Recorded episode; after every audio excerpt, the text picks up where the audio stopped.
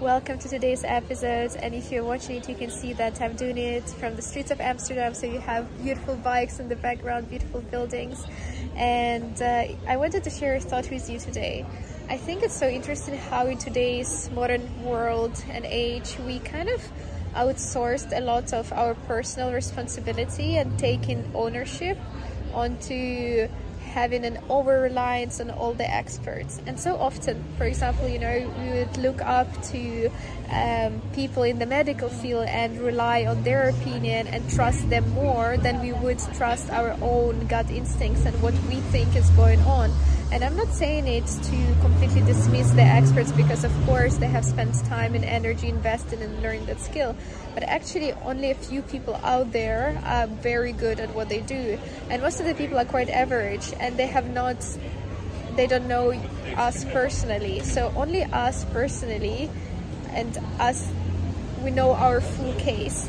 And we can never be fully reliant and outsourcing this that responsibility onto other people like doctors or professors or any other expert that you might think of. And I think it's always very good. The, the approach that I'm trying to take is always listening in. Apologies for the background sounds. Listening in to different opinions. Triangulating with different opinions. But then in the end trust in myself, trust in my own gut, my intuition, and that I know what's best for me. And that has been working out very well. So I think in our lives these days, once you realize that everything is our fault, everything is my fault is one of my favorite phrases just because it helps me take all of that responsibility. And once I realize it, okay, it is my fault. So even if I do trust a doctor and I do believe that in the end they are wrong, can I still listen to them? It was my choice to listen or not to listen. I would never blame other people.